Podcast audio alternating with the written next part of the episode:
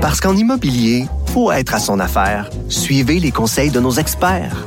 Via Capital, les courtiers immobiliers qu'on aime référer. Bonne écoute. Pendant que votre attention est centrée sur vos urgences du matin, vos réunions d'affaires du midi, votre retour à la maison ou votre emploi du soir, celle de Desjardins Entreprises est centrée sur plus de 400 000 entreprises à toute heure du jour. Grâce à notre connaissance des secteurs d'activité et à notre accompagnement spécialisé, nous aidons les entrepreneurs à relever chaque défi pour qu'ils puissent rester centrés sur ce qui compte, le développement de leur entreprise.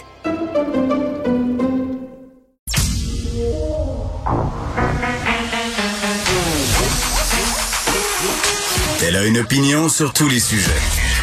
Pour elle, toutes les questions peuvent être posées. Geneviève Peterson. Cube Radio. Salut tout le monde, bienvenue à l'émission. On commence tout de suite en parlant de ce tremblement de terre au Japon, quand même un séisme assez important, magnitude 7.3. Euh, ça s'est produit très très récemment, l'épicentre de la secousse, très ironiquement, près de Fukushima, qui avait été touché en 2011 par un tsunami. D'ailleurs, euh, il y a une alerte au tsunami en ce moment. Vendredi, il y avait une, un, une cérémonie de commémoration pour les victimes de cette catastrophe-là, qui avait fait quand même 18 000 morts, euh, presque 19 000 morts, en fait, euh, disparus aussi en grand, grand nombre. Donc là, c'est un peu en développement, là, en ce sens où on est en train de voir, euh, bon, quelles sont les conséquences de ce tremblement de terre-là, cette alerte au tsunami, euh, le système ferroviaire qui est quand même pas mal impacté par tout ça. Là, tout est pas mal au ralenti. Euh, et là, ce qu'on disait, c'est pour euh, ce qui est de la centrale nucléaire de Fukushima Daiichi, euh, qui avait été sévèrement endommagée justement en 2011 euh, tout serait sous contrôle, mais quand même, ça se passe et ça se passe à ce temps-ci de l'année. Pour ceux qui le savent pas, le Japon est au croisement de plein de plaques tectoniques, donc c'est pour ça qu'il y a souvent des tremblements de terre à ce temps-ci d'année, même que les constructions sont adaptées pour pouvoir bouger pas mal, mais quand même, il y a une limite. 7.3 sur l'échelle de Richter, c'est quand même assez élevé. Donc voilà, et euh, on va apprendre, euh, bon, on le sait là, parfois les gouvernements euh, nous font des annonces à venir et ça fuite dans les médias avant. C'est le cas de celle-ci, les voyageurs doublement vaccinés qui n'auront plus à subir un test de dépistage pour la COVID-19 pour rentrer au Canada et ça serait dès le 1er avril. visiblement, là, ça nous sera annoncé demain. Et là, j'entendais toutes toutes les personnes qui ont payé là pour se faire faire des tests PCR pour rentrer au pays encore tout récemment. Je pense qu'ils sentent un peu comme moi avec mes trois semaines de confinement, l'impression de cette fête volée 60 pièces, même que ça peut coûter plus cher que ça dans bien des cas. Mais voilà, à tomber, euh, ça tombe tout ça dès le 1er avril, euh, si je me fie à ce qui circule. Et bon, euh, les sujets qu'on va aborder aujourd'hui à l'émission, évidemment, le président ukrainien Volodymyr Zelensky qui s'est adressé au Congrès américain. On va jaser tout ça avec Luc La Liberté. On sait qu'il a été il a, il s'est exprimé aussi devant euh, bon les, les, députés canadiens. On a jasé tout ça avec Marc-André Leclerc hier et vraiment il est dans une opération. Euh, ben, c'est un peu malaisant de dire de relations publiques parce que bon évidemment il fait des appels à l'aide et tout ça, mais pour avoir l'appui de la communauté internationale, il est très très efficace, Monsieur Zelensky. Il s'exprime bien. Et les gens en, l'écoutant sont vraiment interpellés par ce qui se passe. Il communique bien le message. Il est très très solide aussi. On parlait du courage du peuple ukrainien.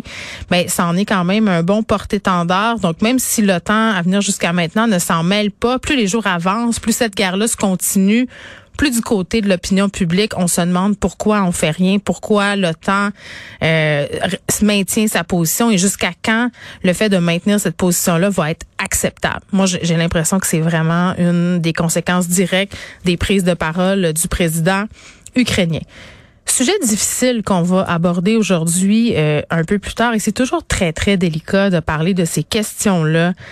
Euh, puis là, je vous avertis, si vous avez des sensibilités sur les questions de genre, euh, sur la question du suicide aussi, bon, ça se pourrait que ça vous remue un peu cette entrevue-là avec quelqu'un de la Fondation Émergence en lien avec le suicide d'une fillette de 10 ans ça circulait pas mal sur les médias sociaux. Là. J'ai vu passer des photos de cet enfant-là. Puis je dis fillette, mais en fait, c'était un enfant transgenre qui se faisait intimider parce que, bon, elle était en questionnement.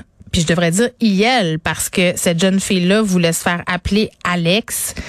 Et vraiment, euh, rappel douloureux que la transphobie est toujours très, très présente au Québec. L'homophobie aussi. Euh, cet enfant-là qui se faisait boulier visiblement à l'école. Puis quand on parle du suicide d'un enfant de 10 ans, évidemment, toujours terrible un suicide, là, mais 10 ans pour avoir ces pensées-là et passer à l'acte parce qu'on n'est plus capable, parce qu'on se questionne, puis parce qu'on se fait pointer du doigt. Moi, c'est tellement venu me chercher, là. Donc, on va essayer de, voir plus clair là-dedans. Puis la question du, nom de, de cet enfant-là aussi, là, je sais que bon, pour euh, certains membres de la communauté trans, d'entendre la maman euh, pas vouloir euh, parler de cet enfant-là avec sa nouvelle identité de genre, puis dire que c'était une fille, puis l'appeler par son ancien nom, ça, ça a fait beaucoup réagir. Puis je veux qu'on explique pourquoi sais, moi, je, suis pas, euh, je suis pas une spécialiste des questions d'identité de genre, mais quand même, cette fameuse question du dead name et tout ça, euh, on va essayer de, de s'expliquer. Euh, comment on peut parler de ces sujets-là et dresser un portrait de qu'est-ce qui se passe en 2022 avec les personnes qui sont aux prises avec des questionnements d'identité de genre et qui sont malheureusement encore victimes d'intimidation. Donc, on va élargir le sujet. Et bon, on reste dans les sujets sensibles. Vous allez me dire là, Fondation du cancer du sein du Québec qui lance cette semaine une campagne. C'est pas juste un cancer de ma tante et ça fait réagir beaucoup, beaucoup, beaucoup. Ça a choqué des femmes. Euh, des jeunes femmes, des femmes plus âgées aussi. Euh, moi, je me situe entre les deux, mais on va parler avec une spécialiste des relations publiques pour nous expliquer est-ce que c'est réussi ou pas cette campagne-là.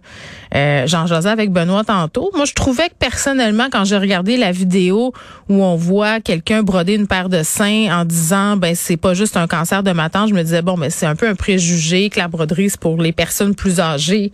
Puis dans le fond non, mais en même temps si tu as besoin de t'expliquer une campagne ben, c'est peut-être parce que ça fonctionne pas.